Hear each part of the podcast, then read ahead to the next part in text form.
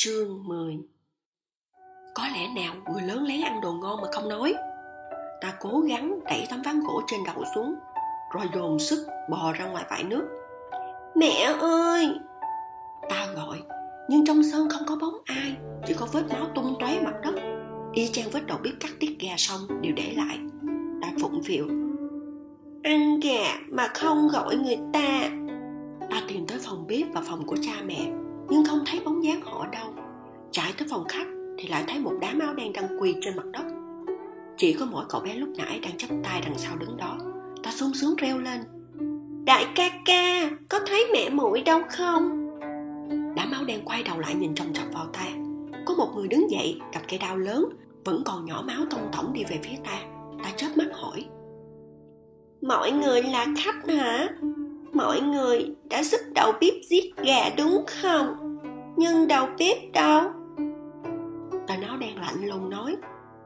Chỉ chốc lát nữa thôi ngươi sẽ gặp lại họ. Tên đó giơ đao lên máu gà dính dính lại nhỏ xuống mặt ta. Ta vẫn chớp mắt nhìn tên đó. Này bỏ đao xuống. Đó là tiếng cậu bé kia. Tên áo đen thoáng do dự một lát. Cậu bé lại nói tiếp để nó đi cùng ta. Lập tức cả đám áo đen nhao nhao. Nhưng thiếu chủ, nó, ta bảo là mang đi.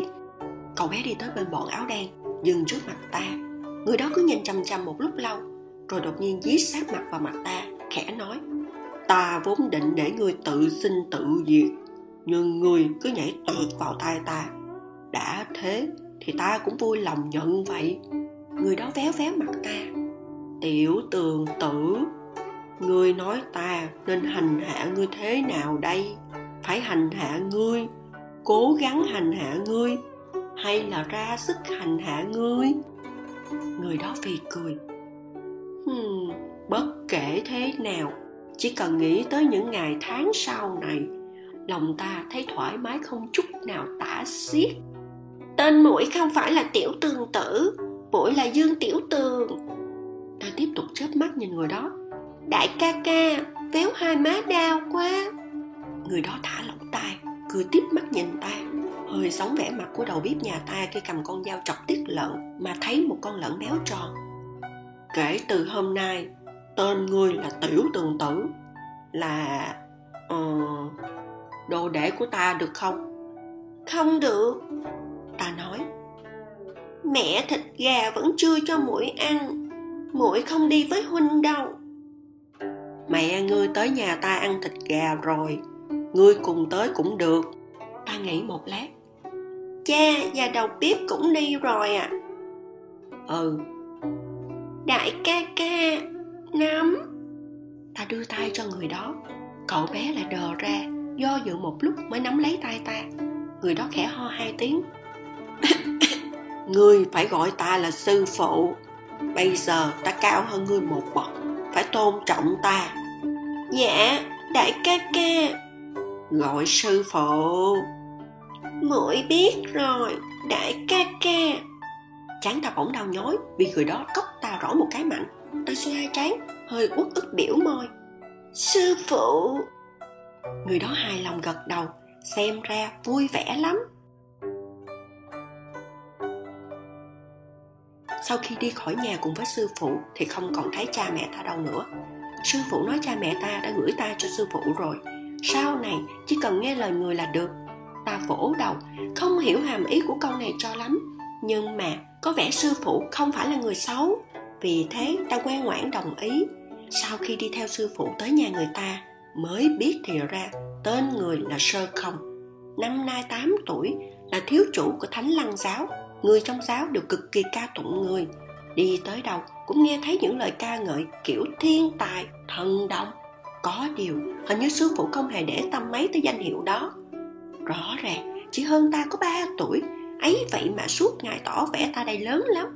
Người suốt ngày sai bảo ta, bắt ta bưng trà rót nước, mặc áo gấp chăn dù trời có lạnh cũng bắt ta phải quạt bên giường.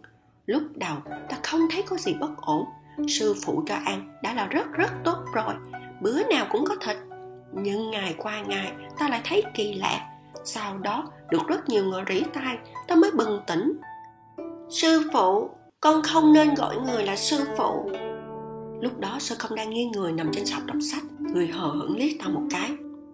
Người có ý kiến gì? Ừ khỏi cần nói, không chấp nhận. Nhưng ta ức lắm lắm. Bọn họ đều bảo con là nàng dâu nhỏ của sư phụ. Sư phụ cứng người, im lặng một lát, người lại lật một trang sách, hờ hững nói tiếp.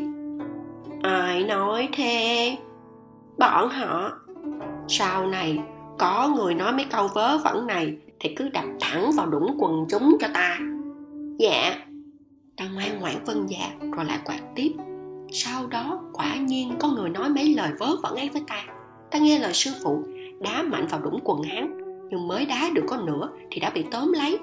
Võ công của người thánh lăng giáo rất giỏi, ngày đó ta bị một trận nhừ tử ta gào khóc khóc cho tới tận khi sư phụ đang đọc sách thấy ồn quá phải đi ra.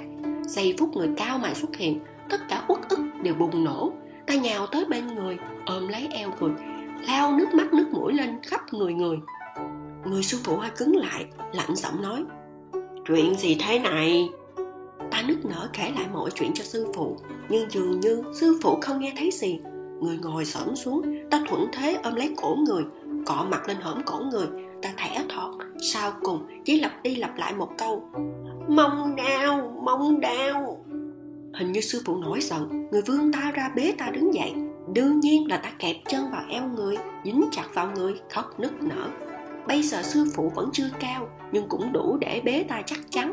Ta nghe thấy người hỏi rất nghiêm túc. Ai đánh nó? Kẻ đánh mông ta ấp úng hồi lâu, cuối cùng lên tiếng thừa nhận. Vì sao? Người đó lại ấp úng hồi lâu.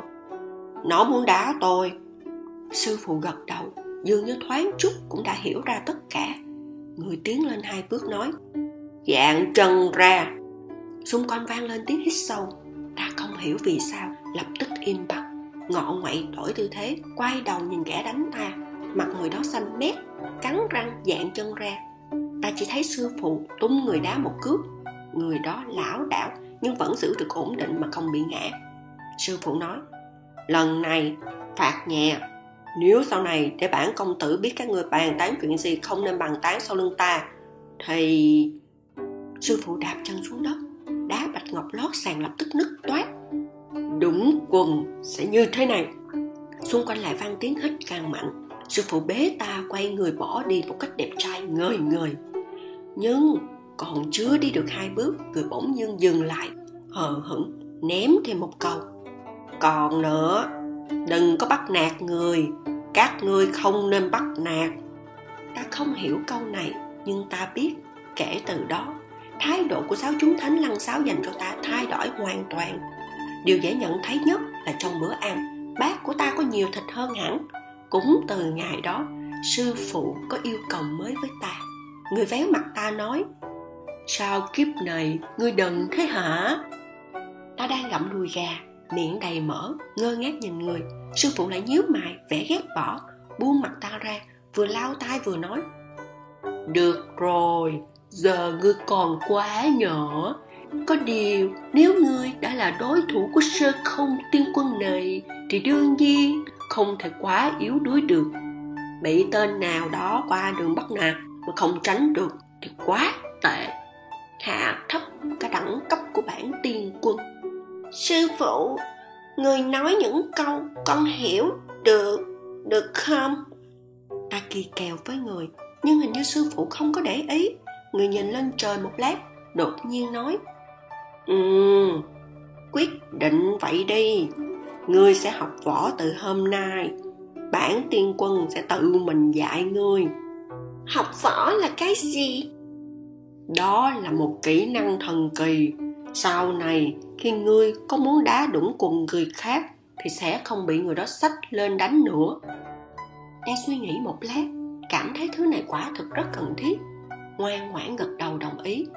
Sau thánh lăng giáo có một ngọn núi rất lớn, đỉnh núi quanh năm phủ tuyết trắng xóa. Thánh lăng giáo xây trên đỉnh núi một tòa biệt viện, gọi là phong tuyết sơn trang. Mọi người không ở trong sơn trang, nơi đó chỉ dùng cho những người có võ công cao cường, cần tĩnh tu trong giáo. Sau khi sư phụ nói sẽ đích thân dạy võ cho ta, thì thường đưa ta lên sơn trang ngồi. Người nói rằng trên đỉnh núi có nhiều linh khí, có lợi cho việc luyện võ của ta nhưng việc leo núi lại là một thử thách lớn với ta. Mất hơn nửa tháng mà chưa lần nào ta leo lên được đỉnh núi. Thường thì leo được một nửa là ngồi phịch dưới nền tuyết không dậy nổi. Bất kể người có véo mặt ta thế nào, ta cũng chỉ có thể ngơ ngác nhìn người. Cuối cùng, sư phụ vẫn phải cõng ta lên. Có một lần sư phụ bực mình, véo mặt ta đau ơi là đau. Người cố ý đúng không hả? Ngươi đang rèn luyện hay là ta đang rèn luyện hả? Hôm nay ta không cõng ngươi nữa. Xuống được thì hãy xuống. Nếu không thì cứ ngồi ở đây đi. Nói xong thì quả nhiên đi ngay. Ta cũng thật thà cứ ngồi ở đó. Từ trưa tới chập tối, rồi tới khi vầng trăng đã treo trên đỉnh núi, bụng ta đói mềm, chân cũng mất hết cảm giác.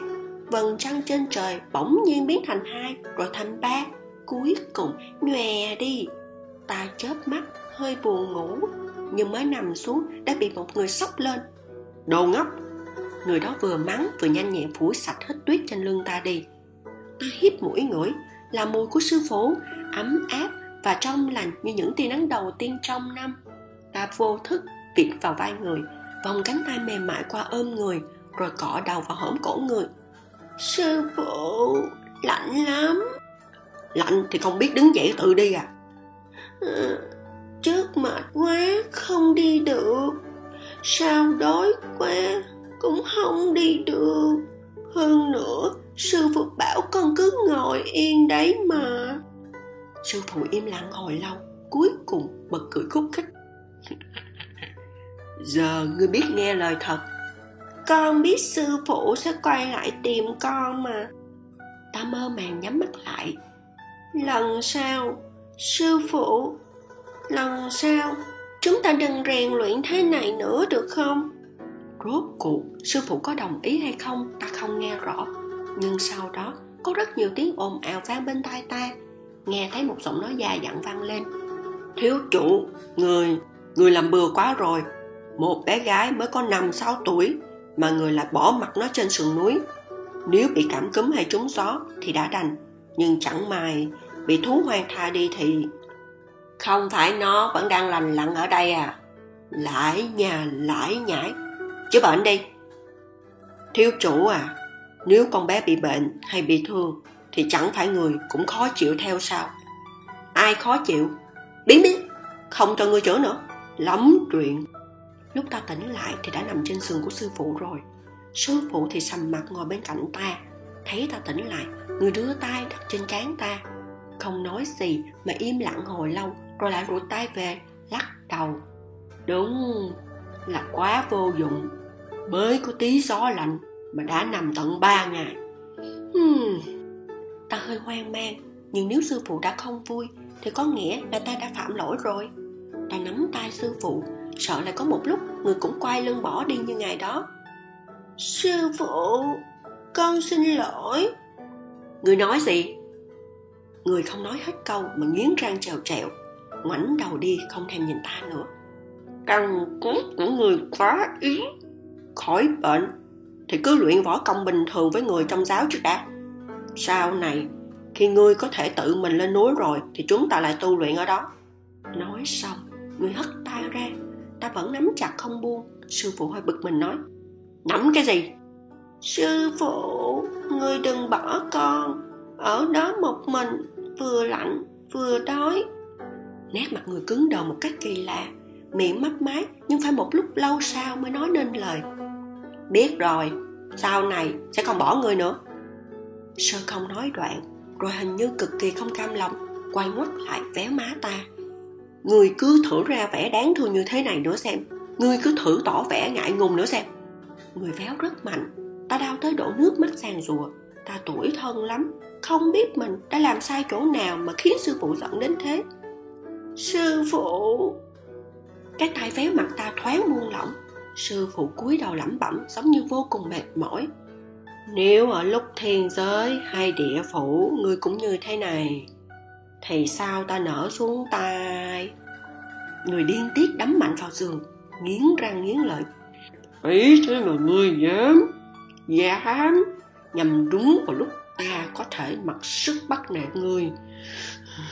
Ngươi cứ ra vẻ đi cứ ra vẻ đi sau hôm đó, vì quá sợ sư phụ sẽ vứt ta lên núi cho chết đói, nên ta cố gắng rèn luyện thân thể.